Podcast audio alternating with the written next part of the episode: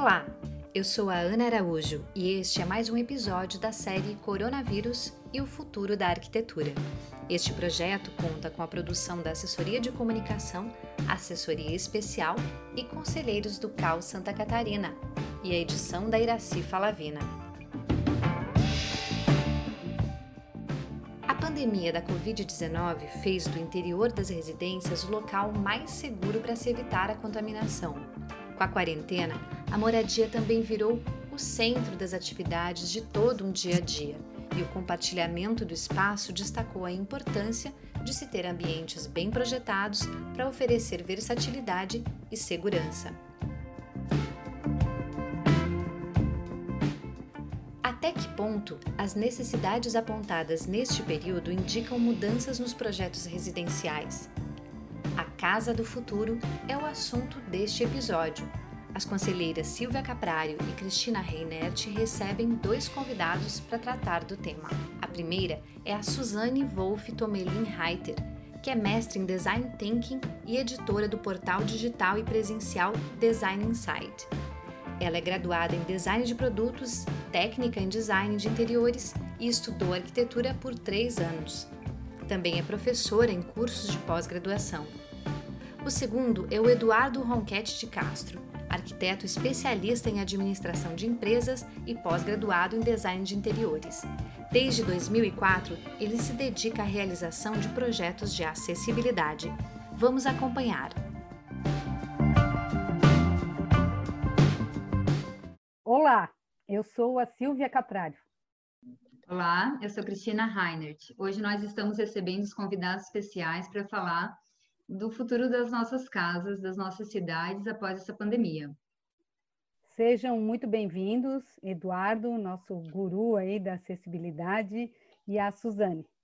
Nos últimos meses, as nossas casas viraram o lugar mais seguro da cidade, mas isso também trouxe uma nova provocação para a arquitetura. Vocês acreditam que há distorções entre a forma como moramos e como vivemos? Quais mudanças mais radicais na forma de ver e usar as casas devem começar a aparecer devido às novas necessidades apontadas por esse período de quarentena? Está com vocês. Bom, então eu vou começar. É, tenho estudado bastante sobre isso, né? E a gente tem entendido que, de repente, várias coisas mudarão e mudarão, de repente, para sempre. Principalmente, historicamente, se a gente olhar outras epidemias, como a peste negra, que aconteceu há cem anos atrás, que trouxe diversas inovações para as casas. Então, a gente percebe que as casas vão, com certeza, prestar mais atenção nesses quesitos de saúde e de higiene. Né? Tem muita gente falado que, provavelmente, a gente vai começar a ter uma pia dentro da sala, né? O que chama um pouco de atenção, mas muitas casas já têm o lavabo, que já tem uma pia, então essa asepsia pode acontecer ali, de repente um lugar para deixar os sapatos, né? Também vai ser uma mudança bem séria. E a gente vai começar a se preocupar também mais com estocagem, principalmente de alimentos. Então, teremos mais espaços para estocagem de alimentos. E, por que não falar, né, mais espaços para a gente viver o bem-estar também dentro de casa. Eu acredito que é uma mudança para sempre, que a gente vai, de repente, viajar menos, ir menos para lugares como hotéis. Então, a gente vai querer ter um pouco desse conforto do hotel, da viagem, esses sentimentos um pouco dentro de casa. E fora isso, a gente já falou um pouco também de ambientes multifuncionais. Então, assim, como que a gente traz tantas funções que foram agregadas, né? Como trabalho em casa, como estudo em casa, de repente academia em casa, para pequenos espaços, né? Então, como é que a gente vai lidar com isso? Então, a gente imagina que móveis soltos, enfim, ambientes mais multidisciplinares mesmo, onde as coisas aconteçam ao mesmo tempo. Não é fácil, é um super desafio, porque a gente está com o mesmo espaço e com muitas atividades novas. Então, acho que é mais ou menos por aí. A gente vai vivendo e vai sentindo o que vai acontecer. Muito bom, muito bom. Prazer estar com vocês. Eduardo Ronchetti, sou arquiteto. Obrigado pela oportunidade de compartilhar conhecimento. Gostei muito do que a Suzane falou uh, sobre a preocupação com a saúde, com a higiene, com os espaços muito multifuncionais. E eu queria, eu queria propor uma reflexão completando o que ela está comentando com a gente. Eu, nos últimos, nas últimas aulas, nos meus últimos estudos com os alunos e tudo, eu tenho, eu, eu, eu tenho acreditado muito que nós vamos viver uma nova arquitetura que nasce após o coronavírus. Uhum. E aí o pessoal fala assim, Edu, que nova arquitetura é essa? Ela tem três grandes pilares. Ela tem um pilar que é, as pessoas estão vivendo mais. Né? A gente já sabe que a pirâmide etária brasileira não tem mais formato de uma pirâmide. Uh, as pessoas estão vivendo mais, mas tem um detalhe nesse viver mais. Elas estão buscando qualidade de vida para viver mais. Esse é um pilar. O segundo pilar, as pessoas estão ficando mais em casa. E ao ficar mais em casa, elas estão redescobrindo espaços, inclusive espaços ociosos, dentro das próprias casas. E o terceiro grande pilar é, eu acredito muito que há uma nova forma de projetar, aonde o arquiteto, o arquiteto de interiores, né, o designer, ele, ao invés de ser um agente que determina como a pessoa deve morar, né, por exemplo, como é a proposta de uma arquitetura moderna, né, lá da década de cinquenta, Uh, mas agora o arquiteto ele é uma ferramenta. Por quê? Porque qualidade de vida para cada um é diferente, né? E aí a pergunta que a gente se, tem se feito na área da acessibilidade é se as pessoas estão vivendo mais, estão mais em suas casas, uh, será que elas realmente estão seguras dentro de casas, né? Será que as pessoas idosas estão realmente seguras e confortáveis dentro de casa? Ou seja, ou será que essas residências hoje elas não estão provocando acidentes, né?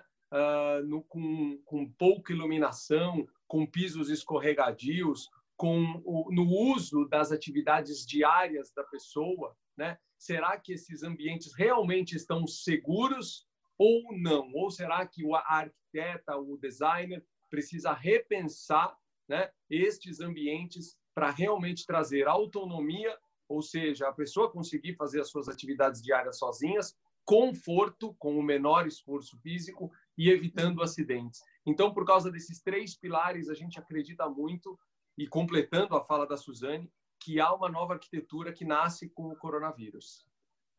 Então, há realmente é, uma distorção na forma que a gente vive hoje, né? A gente visualiza muito isso para a gente como profissional, profissional que está o dia a dia aplicando a arquitetura, nos faz repensar realmente por que, que a gente ficou tanto tempo é, trabalhando dentro de uma realidade que não é a atual, né? Por que, que há, muitas vezes, a parte da sustentabilidade não está mais incorporado também no nosso dia a dia, sendo que a gente vê toda essa problematização com o planeta, né? Então, eu vejo e eu, eu pude constatar também que a gente está totalmente defasado nas nossas escolhas como profissional de produtos mais sustentáveis também. Em vez de sair demolindo tudo e modificando tudo, por que, que você não pensa em reaproveitar aquilo ali? Porque tudo que você tira retorna para a natureza de uma forma é, de lixo, né? De uma forma que você está tendo um desequilíbrio, né? Então, para mim, fica bem claro que vocês falam, é, é, justifica justamente isso, né? Que a gente está vivendo de uma forma diferente do que a gente está, tá, a gente está projetando uma forma diferente do que a gente está vivendo, né? E eu acho que esse momento chama atenção para todo mundo que é responsável por essa transição e perceber e tomar conta e, e entender o cliente de uma forma bem pessoal, realmente, como você falou. É, Eduardo, questão de iluminação, portas com uma abertura suficiente, né?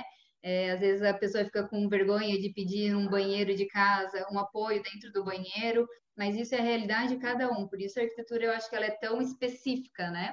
Porque cada um tem uma necessidade. E a gente não pode pensar também a casa, nesses detalhes, como uma forma de apenas de uma necessidade especial. Se você quebra uma perna, se você é, acontece alguma situação emergencial, você precisa ter a casa pensado para isso, né? Você não, não pode entrar com uma reforma do dia para a noite e transformar a sua casa. Então, isso é muito importante.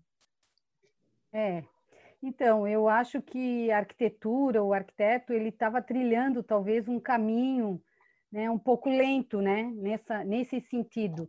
E com o momento que nós estamos vivendo aí, acho que a pandemia jogou todo mundo, né, para essa situação, para realmente acordar e realmente se dar conta daquilo que realmente interessa, né? E eu acho que, que a questão da versatilidade também é muito importante, né? Eu acho que a gente, é, como o Eduardo falou, a gente precisa de, de espaços mais bem pensados, Então, hoje o projeto é fundamental para qualquer pessoa que mora em uma casa, num apartamento, porque ela precisa aproveitar ao máximo o seu espaço e, e criar espaços versáteis, né? Que é um quarto durante a noite e durante o dia é um home office, né? Porque, enfim, a gente vivia dentro de apartamentos pequenos onde a gente só ia dormir, né? E saía o dia todo, ficava na rua, voltava. E agora está todo mundo dentro dos apartamentos, enfim, nos seus espaços, né? Recluso. Então, acho que é, a arquitetura do futuro é isso, é, é, é trabalhar ainda mais a arquitetura de interiores, né? Pensando realmente essa questão da segurança, né? da, da, da, dos acabamentos, né? Para a gente realmente ter um... Tem um trabalho legal, assim, acho que é por aí mesmo. É... Bom, vou partir para uma outra pergunta aqui, para a gente não se estender muito na mesma, é sobre a quarentena, né, a que a gente estava falando. É, foi uma oportunidade, então, né, fazendo um gancho, de constatar e vivenciar mais as múltiplas necessidades dos moradores. Podemos esperar que a arquitetura passe a absorver de vez a acessibilidade?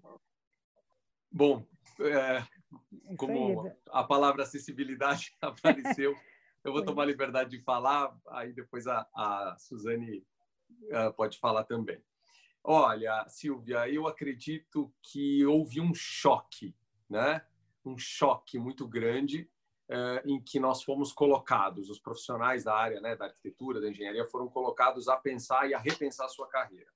Uh, mas eu acredito o seguinte, por exemplo, a minha, a minha esposa, ela é de origem oriental. É, então, desde que nós nos casamos, a, os sapatos ficam do lado de fora. A minha esposa está felicíssima em ver que ela estava certa, né?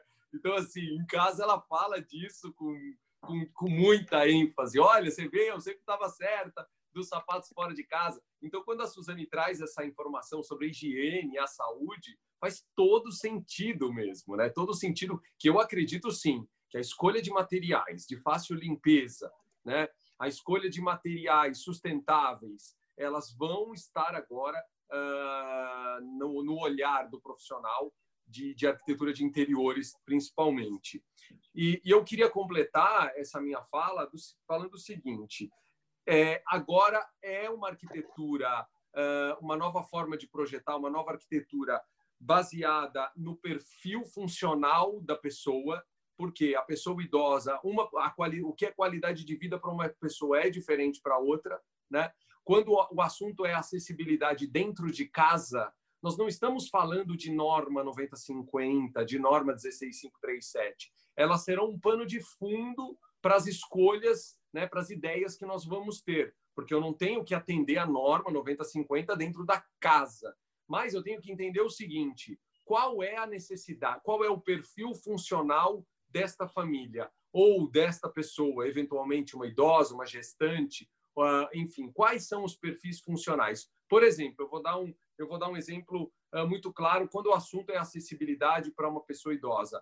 É, de, é, a gente sabe que a pessoa tem dificuldade, a pessoa idosa tem dificuldade de alcançar, de levantar o braço acima da altura do ombro, por exemplo, né? Então, quando a gente vai fazer um projeto de uma arquitetura de interiores para um casal com mais de sessenta anos, por exemplo, por exemplo, a primeira coisa que eu faço é medir a altura do ombro dessas pessoas para saber, desculpa, para saber qual é a altura, ou seja, a faixa de alcance dos dispositivos de toalheiro, dos acessórios, dos gaveteiros, da altura das prateleiras dos armários. Por quê? Porque agora é uma arquitetura pensada na necessidade, no, melhor, tecnicamente falando, no perfil funcional da pessoa que vai morar lá, né? Lembrando que eu não sou um profissional que vai determinar como ela mora, eu vou ser uma ferramenta para trazer a ela, a ela várias soluções. Por exemplo, ah, a pessoa demonstra para mim que gosta de cuidar de plantas. Então, vou propor um jardim vertical, vou propor, então, as plantas acima de oitenta centímetros de altura, por exemplo, né? Uh, então, a conhecer a necessidade e o perfil das pessoas começa a fazer parte, né, da ferramenta de projeto de um profissional que pensa em ambientes. E para completar a minha fala, eu queria dizer o seguinte, tem uma nova ferramenta nesse tipo de projeto que é o mapa comportamental. O que significa isso? É muito conhecido, mas o que significa? Eu, fa eu, eu fazer um dia, um dia, pedir para que a pessoa mostre, é, desenhe, ela vai desenhar a planta da casa dela, vai colocar na parede e ela vai marcar todos os caminhos que ela fez durante o dia inteiro. Então, saí da cama, fui até o, o banheiro. Só que eu sa saí da cama do lado direito, fui até o banheiro. Do banheiro, eu fui na cozinha. Da cozinha, eu fui no home office. Do home office, eu fui para a varanda. Depois, eu desci para recolher o lixo. Quando vocês veem essa planta com a quantidade de linhas que a pessoa, por exemplo, passou na cozinha, fica claro que é ali o maior risco de acidentes. E é ali que a minha atenção vai estar focada. Por quê? Porque nessa nova arquitetura a ideia é conforto e segurança, né? Conforto, o menor esforço físico, segurança, evitar acidentes. Então, eu acredito muito que a acessibilidade agora, com a, a higiene, com a, com a, a saúde, né? E, ao multi, e espaços multifuncionais, vão sim determinar uma nova forma de projetar. E aí, Susanne? Olha, achei muito legal o que o Eduardo estava falando e me lembrou muito a Bauhaus. É interessante, né? Como a gente ainda não usou todos os recursos que a Bauhaus nos trouxe, né? Há cem anos atrás. Essa questão da funcionalidade, né? Que Walter Gropius, eu achei isso uma curiosidade quando eu descobri isso, achei muito legal. Ele cronometrava o tempo que as pessoas passavam, no caso a esposa dele, que ela passava em cada um dos ambientes. Muito legal. E a partir do tempo que cada uma das pessoas passava nos ambientes, ele foi aumentando ou diminuindo os espaços e foi dando importância para os espaços. É muito interessante isso, né? Como agora o Eduardo acabou de falar, de repente a gente passa muito tempo na cozinha e talvez não seja a cozinha o maior espaço da casa, né? A gente acaba tendo uma glamorização, ou a gente não é tão funcional quanto a Bauhaus, né? Eu sei, claro, que ele mediu em centímetros, né? E cronometrou cada um dos, é, dos, dos tempos passados nos espaços. A gente não necessariamente precisa, claro, ser assim, mas acho bem interessante que a gente pode olhar para trás também, assim, anos atrás, e dar uma olhadinha como é que eles propuseram tudo isso, né? A casa funcional, né? A máquina demorar, né? Que Walter Gropius construiu, né? Trazendo, claro, para a nossa realidade de hoje. Mas eu estudei, fiz mestrado, é, trabalhando com Design Thinking, que trabalha um pouco com isso também que o Eduardo falou, dessa questão de mapa, a gente chama de jornada do usuário, que trabalha um pouco isso também, qual é o horário que cada um está e onde cada um está, também para entender qual, quais são os usos da casa, em quais momentos eles conflitam, né? Em quais momentos tem mais de uma pessoa no mesmo espaço, quais são as funções de cada uma das pessoas naquele espaço, naquele momento, como a Cris acabou de falar, né? Tá ela trabalhando, tá o marido dela trabalhando também. Aonde que isso contribui? Aonde isso tem algum tipo de atrito, né? Como é que a gente pode resolver isso também? Eu acho que isso é muito legal. E aí, também dentro do meu mestrado, eu sempre fui muito funcionalista, sempre fui muito Bauhaus, estudei na Federal do Paraná, então as universidades federais, elas veem muito dessa questão bauhausiana, né? Funcionalista. E aí me defrontei com essa questão da funcionalidade estética, que eu acho que é uma questão também que talvez seja pouco abordada, mas que seja muito séria. Eu não digo estética por estética, trazer a minha estética e impor ela ao meu cliente, né? Eu acho isso totalmente falho, mas eu entender qual é a estética necessária para aquele espaço, para que aquele espaço se comunique esteticamente com o meu cliente, ou com o usuário daquele espaço, né? Qual é a estética que se comunica da forma que precisa ser comunicada? Então, por exemplo, quando a gente fala de terceira idade hoje, a gente sabe que provavelmente o maior problema de saúde no momento e sempre, né, nos últimos anos, é, são essas questões todas de depressão, né? Principalmente na terceira idade. Então, de que forma que eu trago alegria para os espaços? De que forma que eu trago conforto a esses espaços, né? Então, toda essa funcionalidade estética, que muitas vezes também não é tão levada a sério, ou é imposta, né? Tipo, ao que está na revista, ao que está no Pinterest, né? No Instagram, assim. De que forma que a estética de cada um é levada a sério? Eu acho que isso é um tema que a gente precisa conversar mais, né? O que é o feio, o que é o bonito, né? Por que que isso é feio? Por que que a minha estética, de repente, seja mais apurada que do meu cliente? Muitas vezes não é. Né? Muitas vezes o meu cliente é muito mais viajado, vivenciou muitas outras situações muito mais interessantes, ou algumas situações conflitantes, né? Que ele não quer aquele tipo de estética na casa dele. Por que é que eu vou impor isso, né? A gente percebe muito, eu trabalho hoje com lojas e com profissionais, que, né, assim, que a estética imposta, muitas vezes, não é a estética que é aceita pelo cliente, e daí o cliente acaba mudando a estética no meio do caminho, e aí a casa fica com várias caras e não fica com a cara de ninguém, e aí o cliente acaba brigando com o profissional, e isso tudo não é interessante, né? A gente tem que criar uma estética, como o Eduardo falou, a gente é simplesmente um agente, né? Eu digo que praticamente a gente é um, uma ferramenta que o nosso cliente vai nos utilizar para chegar no que ele quer, dentro da funcionalidade que ele precisa, da estética que ele precisa ter, né? Se comunicando o ambiente, se comunicando com ele. Gosto muito dessa questão, dos fundamentos da linguagem visual, de que forma que os ambientes se comunicam, e a gente utilizar isso com muita precisão, né? Com muito respeito, para que realmente o ambiente comunique a informação que precisa ser comunicada dentro daquele espaço, não só dos ambientes comerciais, mas com certeza dos residenciais também, por a gente estar vivendo tanto tempo dentro deles. Su, será por isso que, por questão da, de a gente viver mais, Su e Eduardo, né, é, da longevidade e tudo mais, que a gente percebe na arquitetura uma certa forma mais orgânica também?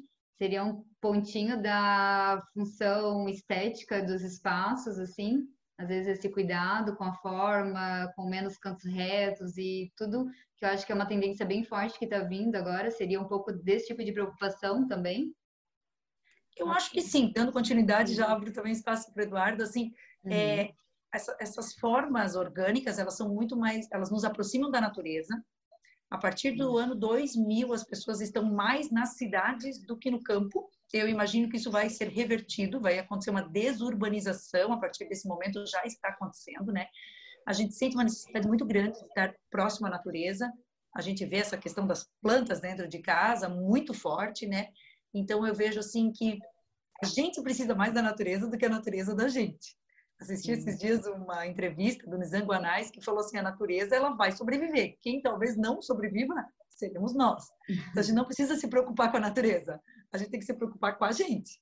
E se a gente não tiver mais comida, a gente vai morrer. A natureza vai continuar existindo, né? Que seja a terra uma bola de fogo ou uma bola de gelo, ela, a terra, continua existindo. Quem não vai existir somos nós. Então, acho que essa questão da sustentabilidade, da gente ser bonzinho com a natureza, ela é totalmente irrisória. A gente está sendo bonzinho com a gente. Então, acho que essa questão da sustentabilidade ecológica é uma questão muito mais de sobrevivência da humanidade. E essa questão também da gente ter ambientes confortavelmente, é, também pro nosso, confortáveis para o nosso psicológico, ela é fundamental também para a nossa sobrevivência, né? Não é só uma questão de ser legal ou de ser, ai, né? Não, é uma questão realmente de sobrevivência. O que, que você acha, Eduardo? É mais ou menos por aí? Sim, eu concordo hum. com isso que vocês estão falando. Eu, eu queria citar um exemplo para concordar com o que vocês estão comentando, que é o seguinte. Por exemplo, ó, é, um dos maiores casos de acidente que acontece, principalmente com pessoas idosas, né? Vamos pensar numa casa para o futuro, é, é a pessoa quando acorda de madrugada e vai ao banheiro ou vai na cozinha tomar água. Porque quando ela está na posição horizontal, a pressão está mais baixa e ela se levanta rapidamente, né? Uma tontura, uma fraqueza muscular, porque está levantando, e, a, e aí ela encontra um ambiente escuro, com pisos escorregadios, enfim, sem apoio, e aí a, e cantos vivos, né? Eu me lembrei dessa história por causa dos cantos vivos, dessa arquitetura mais, mais orgânica, vamos chamar assim. Uh, então, o que, que acontece? Então, pegando esse caso, o, o que, que a gente tem percebido uh, nos estudos? Na maioria das vezes, as pessoas não morrem de velhice. Talvez seja, talvez seja forte o que eu vou dizer, mas é uma constatação. As pessoas morrem de depressão. E a depressão acontece pela falta de convívio, de convivência, né? De interação. E, e, e ah, Edu, você está dizendo o quê? Eu estou dizendo o seguinte. Quando, a partir do momento em que uma pessoa é, saudável, robusta, que consegue fazer as suas atividades diárias, né, com autonomia, ela está com interação com as demais pessoas e os usuários, os moradores, né, daquele, daquele ambiente. A partir do momento em que essa pessoa, por exemplo, é, fratura um fêmur, por exemplo, cai, cai de madrugada porque escorregou, porque sentiu fraqueza, não tinha apoio, não tinha luz, ou bateu num canto vivo na cozinha. Ela começa um processo de saúde que começa a limitar a capacidade dela de fazer as coisas sozinhas e começa a limitar a capacidade dela de interagir com as outras pessoas. Então, o que eu acho que nós estamos falando aqui tem tudo a ver uma coisa com a outra. Uma arquitetura mais orgânica pode evitar acidentes, uma arquitetura mais pensada na natureza pode trazer uma iluminação natural, né? Pode trazer uma interação com o ambiente, com uma iluminação natural favorável à pessoa identificar os ambientes.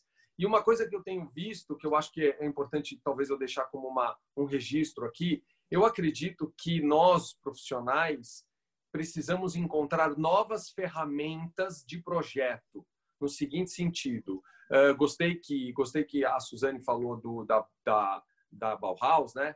Uh, mas eu, eu só faço um comentário que eu, eu acredito que hoje nós não determinamos como a pessoa deve viver, né? Mas sim somos essa ferramenta. E que ferramentas são essas? Por exemplo, eu, eu, eu converso muito com fisioterapeutas, com fisiatras, né?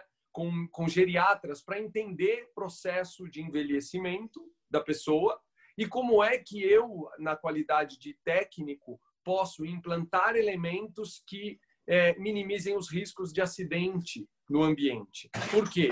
Eu acredito que uma casa pensada para o futuro é aquela casa que permite que a pessoa consiga fazer as suas atividades da vida diária e ter uma qualidade de vida por um maior tempo possível, né? Pelo maior tempo possível que a gente conseguir. Ou seja, evitando acidentes. Então, tudo isso que a gente está falando aqui, da higiene, da saúde, da segurança, da arquitetura orgânica, mostra para mim que a gente realmente precisa resgatar ferramentas para um projeto de maior qualidade, né? Qualidade que eu digo é ambiental, a qualidade do material, porque, porque me parece que quando que, que esse coronavírus, esse fato da gente estar em casa, o que, que aconteceu? Nós projetávamos, como a Silvia disse, a gente estava em casa para dormir e saía para trabalhar, saía para fazer as outras atividades, né?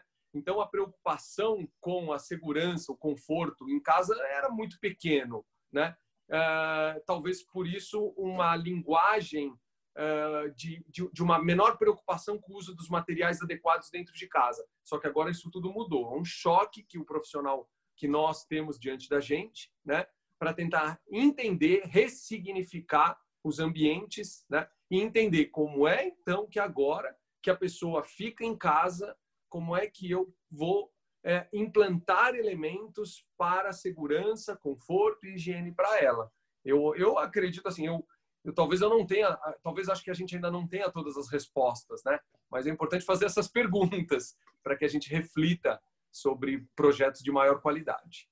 Eu acho, inclusive, Eduardo, que a palavra-chave nisso tudo é, é o que tu falasse, autonomia, né? É isso é. que as pessoas É, querem, eu, eu sei, eu tenho um exemplo, a minha mãe tem setenta e oito anos e no momento que ela teve um problema de saúde, que ela não podia mais dirigir, ela não podia sair fazer o que ela queria, agora tudo bem, né? Mas ela ficou doente, ficou pior ainda, ficou mais doente ainda, né? Então é essa questão, as pessoas querem realizar, a sua, né, ter a sua mobilidade, o seu momento de...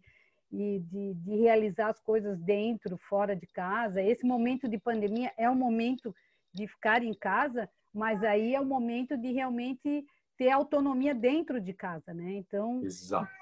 E, autonomia, eu, saúde, né? E tudo é, que traz benefícios para gente. E eu achei muito legal ali o, o quando tu falasse ali dos sapatos, né? Como isso passa pela segurança e pela organização, né? É, eu também é, tive agora um exemplo aí do, do condomínio que a minha filha mora, que as pessoas começaram a largar os, os sapatos todos na rua e criou um problema, porque ninguém em condomínio, como é que, o que esse monte de sapato aqui, aí a moça tem que passar, correr risco de vida limpando, tirando sapato de todo mundo. Então, é uma, mais uma coisa que, que vai ter que ser pensada, né? Então, é, é, acho que a gente tem que ter a lâmpada do, do gênio aí para começar a descobrir um monte de coisa aí. Aproveitando é. o gancho da Silvia, é, vou, vou para a próxima pergunta, que é justamente isso. Seria o momento de apagarmos nosso preconceito de casa e começar a pensar a casa sem condições pré-estabelecidas, que entra bem no que você estava falando, né, Silvia? O espaço do sapato aí. Cadê essa, esse entendimento das necessidades, né? É, então, é, é, um, é um momento aí de, de buscar a inovação, né? De buscar o que, que a gente realmente perceber, ter essa... Né? E perceber o que, que realmente a gente está precisando para o nosso dia a dia, né? O que eu seria acho, o, assim, que é... o tempo de apagar o preconceito da casa e começar a pensar a casa sem preconceito estabelecido em tudo? Eu acho que sim. Meu, eu tenho falado até esse final de semana, dei uma aula na pós, aqui, católica. Gostei muito de falar com eles, assim, porque são, a maioria deles são arquitetos recém-formados, entrando no mercado, né? Às vezes com todas as inseguranças desse, desse momento, mas assim, a questão da casa ser divertida, da casa ser tua, né? Da estética, como eu acabei de falar, ser tua, mas também assim, de, de repente, eu posso ter objetos que eu gosto, coisas que eu gosto, a casa não tem uma regra, né? A gente fala das regras de decoração, eu trabalho muito com isso, né? Ensino as regras, como é para usar o tapete, como é que é para usar o quadro, né? Existem as regras e claro que a gente pode usar, mas a gente não precisa usar, a gente pode usar o que a gente quiser, a gente pode pintar a cor da parede, né? Que atrás agora acabei de pintar minha parede bem colorida, com formas orgânicas, né? E algumas pessoas falaram, Susanne, você é louca, meu Deus, pintar a parede assim, né? E até que ponto que a gente não pode expressar o nosso ser? Eu acho que cada vez mais a nossa casa vai ser o nosso lugar. Também participei de uma live esses dias com um artista plástico, a gente falando um pouco sobre isso, né? Como é que, como é que eu escolho uma arte para colocar na minha casa, né? Ela não precisa combinar com o meu sofá, né? Como é que eu faço para escolher as coisas na minha casa? Elas têm que combinar comigo, né? E como é que essa casa, tipo, que nem isso, assim, eu tiro o sapato, então eu quero ter um móvel para pôr o sapato. Ah, mas esteticamente não é bacana. Gente, né? Não tem regra. Eu vou fazer isso ser bacana para mim. A minha casa tem que, além de funcionar, ter uma estética bacana para mim. Eu acho que a gente está muito indo para esse caminho da personalização, né, do olhar assim um pouco mais social, mais mais humano, né? Eu acho que a humanidade é o principal, a, né, a principal tendência, né? A gente cada vez valorizar mais a humanidade, aceitar as imperfeições, aceitar as personalizações. E eu jogo agora para todo mundo um questionamento assim dessa questão da sustentabilidade. A gente fala muito da sustentabilidade ecológica, mas a gente tem que pensar muito também na sustentabilidade social. Eu acho que nesse momento a gente está olhando um pouco para isso, né?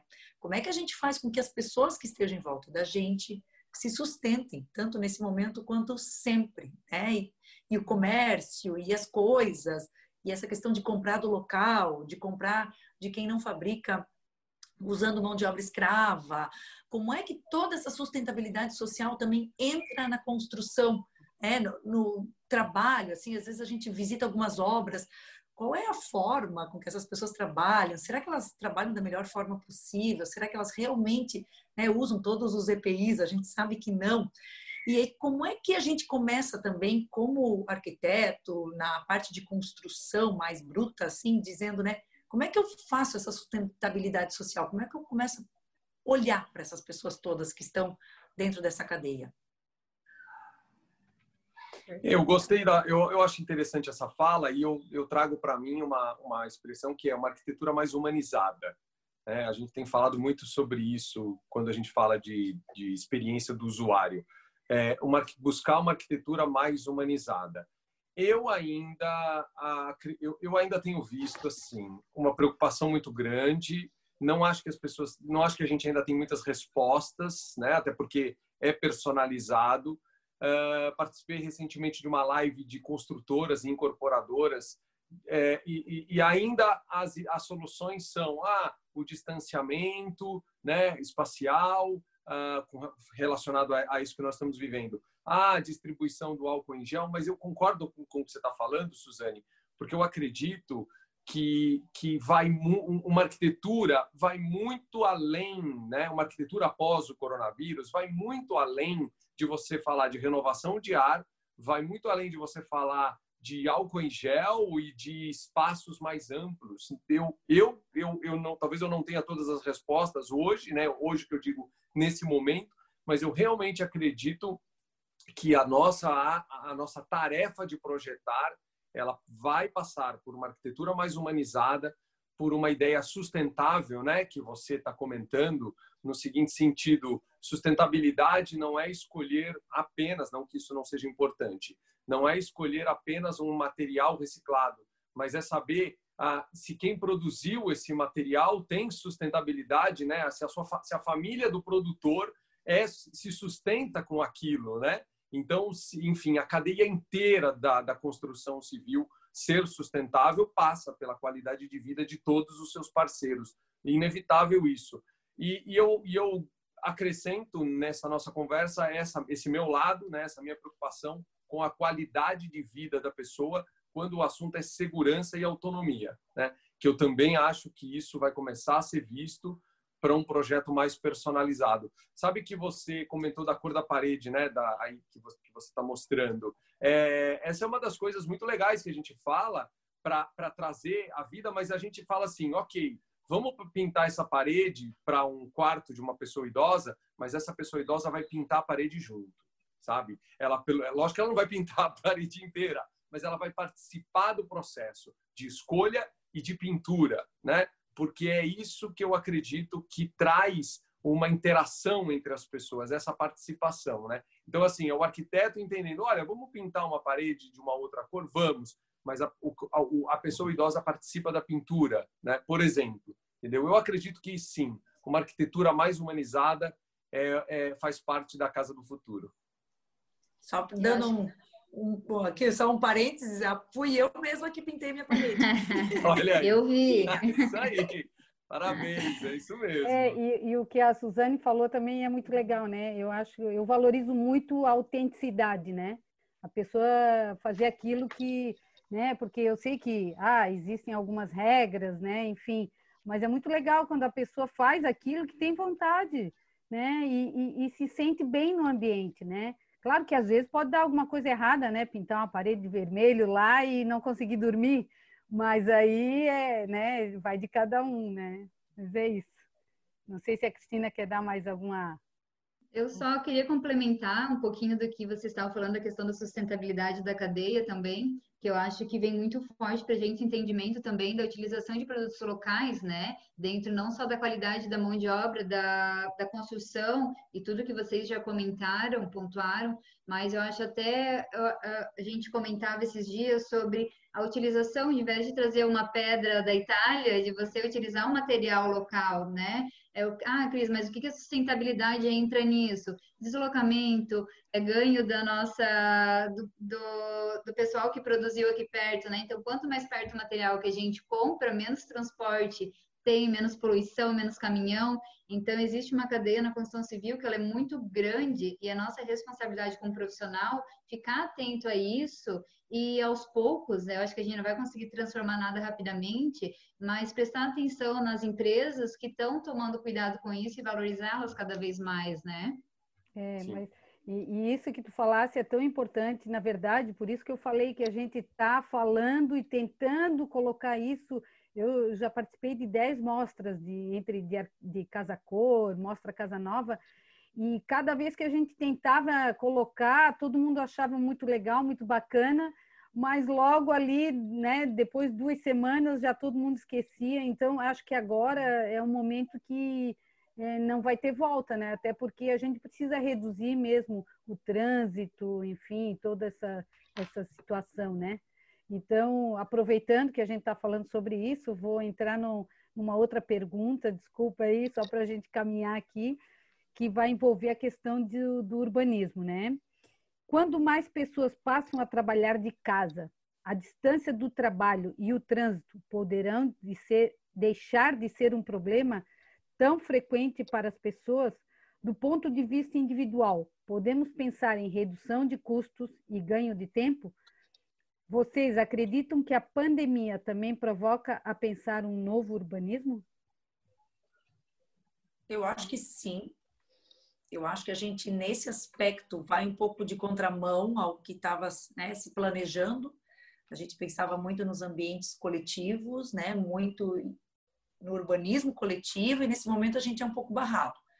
Eu imagino que essa questão do turismo, de repente, deu uma diminuída, por mais que num primeiro momento, quando voltar, as pessoas vão querer viajar muito, mas eu acho que vai ter uma consciência um pouco maior de que as viagens também trazem doenças. Isso já era normal, mas a gente, de repente, não se dava conta como a gente está se dando agora.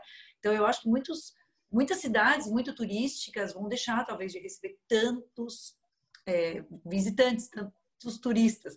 E aí, como é que a gente ocupa essas cidades com os próprios moradores, né? E também tenho lido muito dessa questão da desurbanização. Então, as pessoas voltando a morar no campo, voltando a morar nas pequenas cidades, né? Mas eu acho que é fundamental a gente criar situações em que a cidade realmente seja para os moradores, né? Eu morei um ano, fiz arquitetura lá na Alemanha, e é interessantíssimo a diferença, né? Como eles vivem a cidade, né? Eles moram em ambientes pequenos, mas tem muitos parques, as pessoas estão muito na rua, tem chuva, tem neve, eles estão com as crianças pequenas, os carrinhos todos têm uma capa plástica. Eles estão muito na rua. E aí, conversando até com o pessoal assim que trabalha com isso, como as pessoas estarem na rua faz com que as cidades sejam mais seguras, né? É, é muito mais do que simplesmente ter pessoas na rua, né? A cidade fica mais segura, tem menos roubo, a cidade fica mais feliz, como a gente falou, essa questão até das pessoas se sentirem sozinhas, né? Aqui em Santa Catarina, a gente tem Balneário Camboriú como um exemplo de que, de repente, o urbanismo não é bom, mas essa questão das pessoas descerem dos apartamentos e logo ali embaixo encontrar com outras pessoas, por mais que não sejam conhecidas, traz um bem-estar muito grande, né? E muitas pessoas da terceira idade vão morar em Balneário Camboriú justamente porque podem descer e facilmente vão a pé para os lugares, né? E com o envelhecimento da população, eu acredito muito em cidades mais... É, feitas para pessoas poderem se locomover a pé, não tanto com o carro. Como você falou, a sua mãe, de repente, não podia mais dirigir e ela percebeu uma dificuldade enorme. Agora, se ela mora numa cidade que facilmente ela desce, vai até a padaria, compra o pão dela, vai, né, até a farmácia, faz as coisas dela, ela, de repente, não sentiria tanto. Então, eu acredito numa cidade mais humana, eu acredito em questões mais locais, então... mais bairros, Florianópolis já é uma cidade muito assim, né? Que cada um dos bairros, cada uma das praias, elas já são por si só sustentáveis, né? Claro que as pessoas às vezes trabalham longe, mas as questões fundamentais se dão por ali, e eu acredito muito nisso, num urbanismo um pouco mais local, pensando mesmo em coisas menores, de repente, que eu consiga resolver as coisas ali. E talvez um novo pensamento, né? Do a pé. Das pessoas poderem fazer as coisas a pé. O carro está perdendo valor, né? A gente sabe disso mundialmente, cada vez menos carros. E eu acho que o Brasil ainda está muito, né, voltado para o carro, mas que eu acho que aos poucos a gente começa a perceber que isso vai deixando de existir. Hoje, acabei de passar num comércio que abriram aqui em Joinville, e aí tem uma cerca na frente, assim, quer dizer, as pessoas não conseguem nem chegar perto da vitrine, né? E, então, porque os carros vão ficar ali dentro e aí os carros estão mais protegidos, né? E aí a gente começa a perceber como ainda se constrói para os carros, né? E quando será que esses, esses muros vão cair? Quando será que esses espaços vão poder ser ocupados pelas pessoas? Eu vejo que isso é uma, uma tendência. É, eu, se vocês me permitem dar uma, minha claro. opinião, assim, não é a minha especialidade essa, né? Uh, eu, tomei, eu escolhi... Eu escolhi por me especializar em acessibilidade e em projetos para idosos. Então, esse assunto, com muito prazer, carinho, eu domino e, e compartilho. Essa área do urbanismo, nesse assunto, não é a minha especialidade. Mas, no que eu posso contribuir, eu, eu sou um pouco cauteloso ainda para dizer é, o, o que vai acontecer. Por quê? Primeiro, nós somos um país tropical, né? E eu, eu não consigo ver... de fato, assim, ainda que a gente vai ficar muito, assim, confinados, né? Eu, eu ainda sou cauteloso. Eu acredito que as pessoas vão ficar mais em casa, mas eu, eu ainda não sei o quanto o, home, o, o, o, o corporativo vai diminuir. Eu, eu ainda não, eu não consigo opinar sobre isso. Mas uma coisa que eu vejo acontecendo, que essa pandemia trouxe, é o uso da tecnologia, né? Para mais eficiência num trabalho é, home office. Isso é inevitável, né? Então, assim, eu escolhi o home office há mais de cinco anos, né? E, e criei uma cultura de home office. Hoje, eu vejo que essa cultura traz muitos benefícios a partir da tecnologia. Mas eu realmente, eu ainda, eu ainda não, eu particularmente, eu não consigo opinar em saber se o corporativo, se o escritório, né, vai aumentar ou diminuir, sabe? Eu prefiro, eu prefiro opinar na acessibilidade. Então, mas, mas Eduardo, mas a, a, a, eu, eu vejo que a questão urbana, desculpa interromper, Cristina, é, passa pela mobilidade também, né? Então, sim, a questão urbana, então assim, ó, agora com menos gente na rua, menos trânsito, a, a nossa mobilidade fica melhor, que eu também acho, né, que é uma coisa que é um ganho, né? Que é. também é, não vai ser para sempre, né? Enfim, mas mas a gente não conseguia se movimentar nas cidades, né? Acho que as capitais, acho que até, né, Joinville também, né? A Susanne e a Cristina de Joinville, eu de Florianópolis, o, o Edu de São Paulo, então, né? Então, é. eu, eu acho que é uma questão, é, nós vamos ter, a princípio, mudanças de hábito, né? Claro que, como tu falaste, talvez não seja uma questão de todo mundo ficar dentro de casa, mas eu, eu confesso que eu gostei bastante de trabalhar de casa e estar tá mais tempo é, de casa. Com certeza. Era sobre, não, mas sobre o, isso que eu ia falar, Silvia. Desculpa é. te interromper, não, fala, Eduardo. Agora. Mas, é, não, é que eu só vou pegar o teu gancho, que eu acho que esses quase três meses aí que a gente está vivendo nessa pandemia, ele permitiu muitas profissões, muitos empregos testarem, né? Ser um laboratório de home office, né? Então, lugares que você não precisa ter o deslocamento, não precisaria ter deslocamento se você tem pessoas comprometidas trabalhando em sistema home office, né? Então, aqui no escritório a gente já está dois meses todo mundo trabalhando em home office, tendo as mesmas entregas, e, e desde o começo do ano já trabalho em home office, mas o pessoal do escritório trabalha aqui no escritório. E fica é. essa provocação, né? Será que preciso todo dia me deslocar de carro? É, será que com isso eu não estou atrapalhando as ruas, né? Em vez de ter pessoas e bicicletas, será que nesse momento, é, eu ficando em casa, eu não ajudo na sustentabilidade também nesse novo momento e quem sabe nesse novo urbanismo? Então, sim, tem clientes meus também que... Desculpa, Eduardo, novamente. Tem clientes meus que me comentaram, Cris, é, devido a essa pandemia eu percebi que eu não preciso ir para o Mato Grosso fazer uma reunião, eu posso fazer... É, é, via o Zoom, via o FaceTime, né? Então, assim, tem outras formas de me comunicar que não exige a minha presença lá. Então, assim, querendo, querendo ou não, a gente vai ter uma redução de custos se todo mundo entender que é viável a gente trabalhar também de uma forma um pouco mais é, virtual, né? E querendo ou não, a gente vai ter um ganho de tempo. Então, para que eu ir para o Mato Grosso fazer uma reunião com o cliente se eu poderia falar com ele de uma outra forma? E eu não me sinto nem um pouco prejudicada quando eu tenho que tratar alguns assuntos com os clientes via online, né? É, então, eu acho que é uma questão, vai ser um reflexo no nosso urbanismo, é, essa nova forma de trabalhar. Não digo que todas as empresas vão implementar, mas vai se ter essa possibilidade. E também acho que existe uma redução de custo para as próprias empresas, né? Você tem uma redução, às vezes, de estrutura e não tem a necessidade de todo mundo estar trabalhando no mesmo local, né? Fica à vontade, Eduardo. É, eu, não, eu acredito nisso também. Eu acho assim, em dois mil e quinze, dois mil e dezesseis, uh, os planos de mobilidade urbana, né, no Brasil inteiro, eles estavam muito em alta, né, por causa dos Jogos Olímpicos e, enfim, uma série de eventos. Uh, e aí vieram crises, tal, que deixaram os planos de mobilidade urbana defasados e na, em segundo plano. É, e esses planos de mobilidade urbana, eles invertem a pirâmide, né, da circulação, né, do caminhar nas cidades, dando prioridade para o pedestre ao invés do veículo. Então, sim, eu, eu acredito que isso, isso pode acontecer, com certeza. É, eu, só não acho, eu só não consigo hoje dizer assim, é, nessa balança, né, qual que vai ser, né, depois de tudo que nós estamos vivendo, se essa balança vai pender mais para um lado ou mais para o outro. Mas é inevitável que o trabalho em home office ele foi uma realidade agora bem eficiente para as pessoas, né? Lógico, tem pessoas que não se acostumaram, isso é normal, mas eu acredito que ele trouxe uma realidade muito positiva, né? Pra, porque terminando, por exemplo, terminando o nosso bate-papo, é, a gente, eu posso ir lá e, e ficar com a minha filha, né? Com a minha esposa, sem ter que pegar trânsito, tal, meia hora, uma hora. Em São Paulo, em São Paulo, para você ir na padaria é uma hora, até chegar na padaria, né? Por causa do trânsito é. que a gente tinha. Vamos então, acho casa. que isso traz qualidade de vida. É. Perfeito. Eu tenho frequentado São Paulo há muitos anos e a gente percebe uma diminuição do trânsito. Já, isso já acontecia antes da pandemia, não fui mais depois da pandemia. Mas eu acho que São Paulo realmente já existe, né? Claro, era uma tendência e que agora... super se acelerou, mas já existia essa tendência das pessoas se locomoverem de formas mais sustentáveis, morar mais perto do trabalho, né, patinete, enfim, muita coisa também online. E claro que agora deu uma super aceleração, né?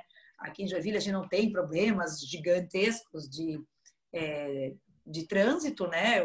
Florianópolis, por exemplo, realmente tem muito mais trânsito, é bem diferente, mas a gente percebe também que agora está bem tranquilo, isso porque praticamente a vida está normal.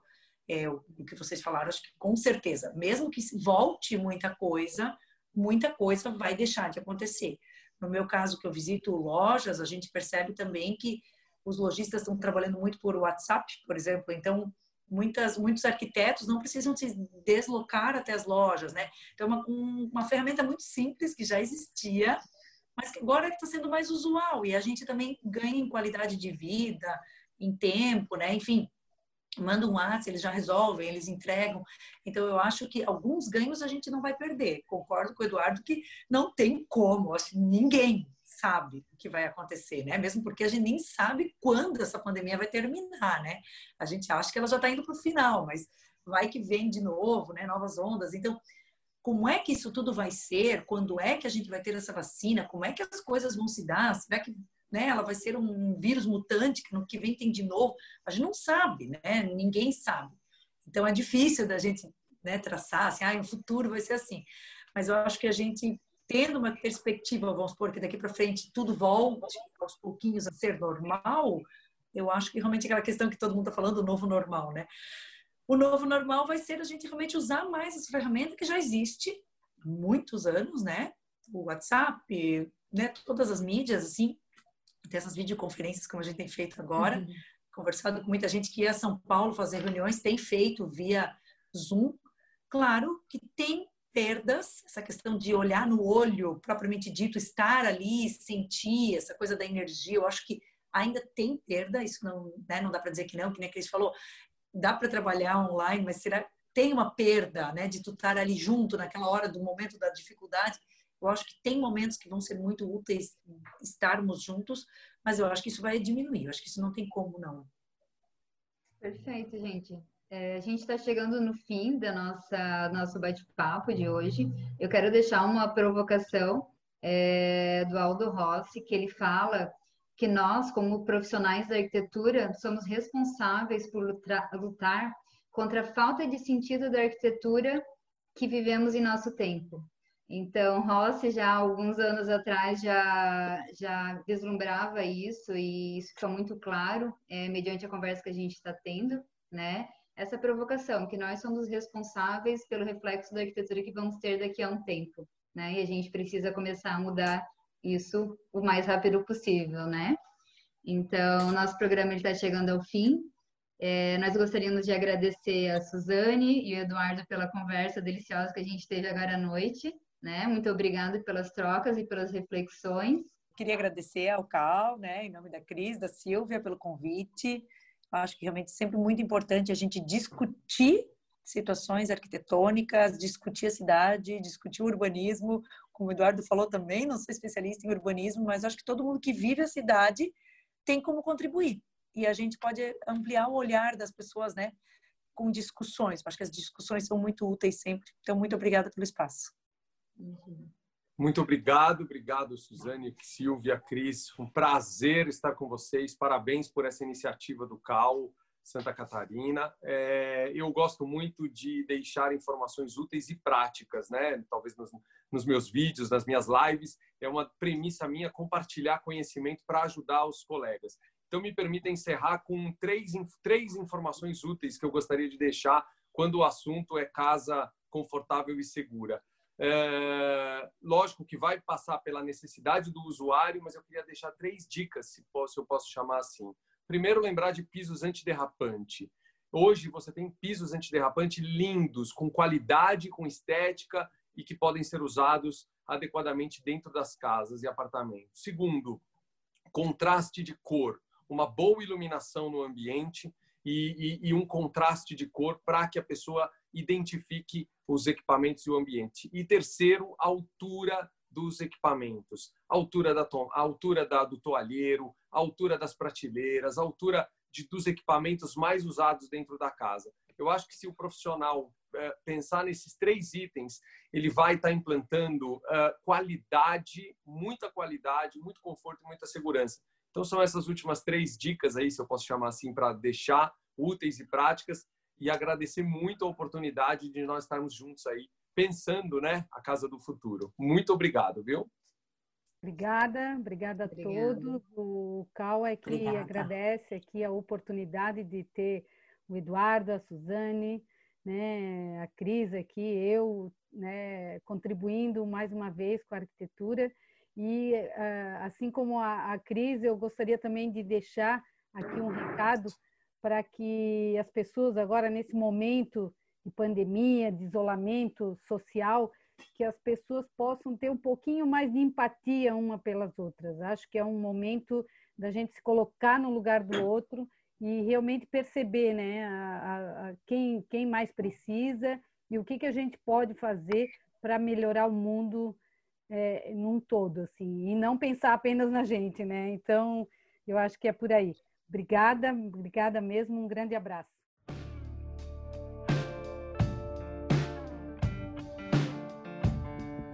Você acabou de ouvir mais um episódio da série Coronavírus e o Futuro da Arquitetura, uma produção da Assessoria de Comunicação com o apoio da Assessoria Especial e Conselheiros do C A U Santa Catarina. Este episódio tratou de dois dos dezessete Objetivos de Desenvolvimento Sustentável da ONU, o O D S três, que trata da saúde e bem-estar, e o O D S onze, para cidades e comunidades sustentáveis. Este e os outros episódios da série estão disponíveis no site w w w ponto c a u s c ponto gov ponto b r e também em diversas plataformas digitais, como Spotify, Radio Public, Breaker, Google Podcasts, Pocket Casts e Castbox. Um abraço e até o próximo episódio!